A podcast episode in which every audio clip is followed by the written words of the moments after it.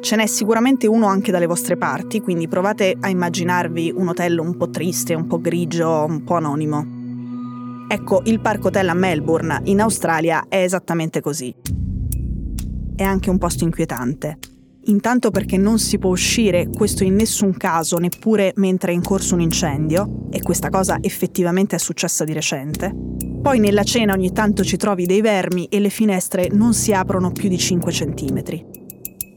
Questa mattina si è svegliato e ha fatto colazione lì il tennista più forte del pianeta, Novak Djokovic. E con lui molti altri stranieri che non sono in Australia per i campionati di tennis, ma per chiedere asilo politico.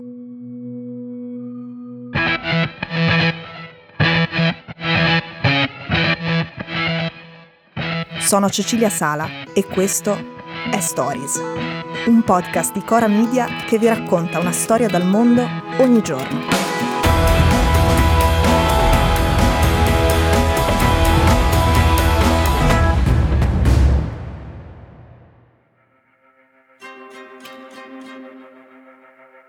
Adesso il Park Hotel è uno di quegli hotel che magari funzionavano in altri tempi, magari funzionavano benissimo negli anni Ottanta, poi sono passati di moda, anche le nostre abitudini quando viaggiamo sono cambiate, per esempio ad alcuni piace di più Airbnb, e questi alberghi casermoni né di lusso né troppo economici sono diventati dei posti decadenti.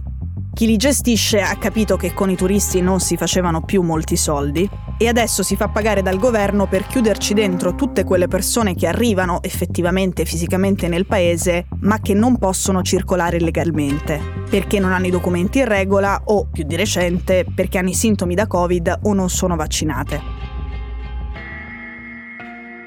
ma il Park Hotel era diventato famosissimo in Australia già prima che noi ci accorgessimo dell'esistenza di questo posto, semplicemente perché lì è stata rinchiusa una star come Djokovic.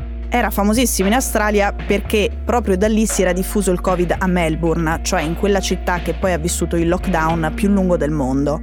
Quasi nove mesi e fino allo scorso ottobre. Pensate che secondo il governo, che è risalito a ritroso nella catena dei contagi tramite il tracciamento, addirittura il 90% delle infezioni avevano come origine quell'hotel. Anche perché, come avete capito, le condizioni igieniche fanno abbastanza schifo e banalmente non si possono aprire le finestre. Per sua fortuna per Djokovic, la scorsa notte è stata l'ultima al Park Hotel.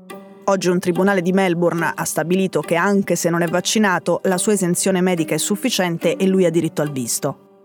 Questo è un bel problema per il governo. Il caso Djokovic fa arrabbiare quegli australiani che sono rimasti chiusi in casa per mesi e mesi e che avevano in quel momento una sola speranza a cui aggrapparsi, che era una promessa del Premier. Questa. Quando il 70% della popolazione sarà vaccinata con due dosi, solo allora potrete uscire. Capite bene che per uno che ha fatto questa promessa, avere il Novak Djokovic, che di dosi ne ha fatte zero ma può girare per il paese, è una figuraccia. Infatti, il premier Scott Morrison ha promesso battaglia. Ma nel frattempo Djokovic ha attirato l'attenzione sul Park Hotel. E lì davanti negli ultimi giorni è successo un po' di tutto e si alternavano proteste molto diverse tra loro. Da una parte c'erano i suoi fan che vogliono assolutamente vederlo giocare e dall'altra parte c'erano le proteste degli attivisti che si battono contro le leggi locali sull'immigrazione. L'Australia ha una delle politiche migratorie più dure del pianeta e forse vi ricordate di uno spot che aveva fatto il giro del mondo e che si intitola No Way, dove a parlare è un generale australiano in divisa. The Australian government has introduced the toughest border protection measures ever. Dice il governo ha introdotto le misure per il controllo delle frontiere più dure di sempre. E poi non faremo eccezioni, non ci importa se siete adulti o bambini da soli, non ci importa se avete studiato, non ci importa il vostro passato. Il senso è non ci provate, non c'è verso, qui non si entra. Il modello australiano funziona così. I profughi vengono intercettati in mare, e poi vengono portati su delle isole prigione o in delle strutture come il Park Hotel. I richiedenti asilo vengono rinchiusi a tempo indeterminato e gli agenti non li chiamano per nome, ma con una pratica piuttosto inquietante con dei codici, tipo ANA 020 o ANA 023. Ovviamente ANA 020 e ANA 023 sono due persone. Sono Mehdi e Anan. La loro storia è questa. Sono iraniani, sono cugini, si erano persi di vista nel proprio paese di origine, ma incredibilmente si sono ritrovati sulla stessa barca che portava verso le coste australiane. Sono partiti che erano entrambi adolescenti. Uno dei due aveva 15 anni ed è tornato in libertà solo a 23. Ovviamente nessuno dei due aveva commesso dei reati.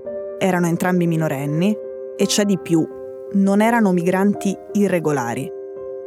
Gli australiani poi infatti hanno riconosciuto che effettivamente avevano subito abusi nel proprio paese e che avevano portato le prove.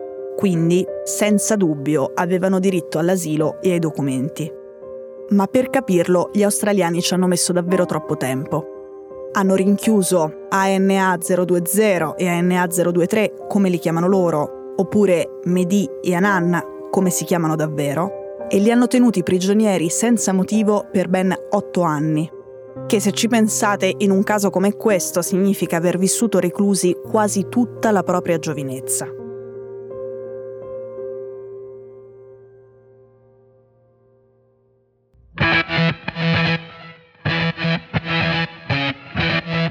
Stories è un podcast di Cecilia Sala prodotto da Cora Media.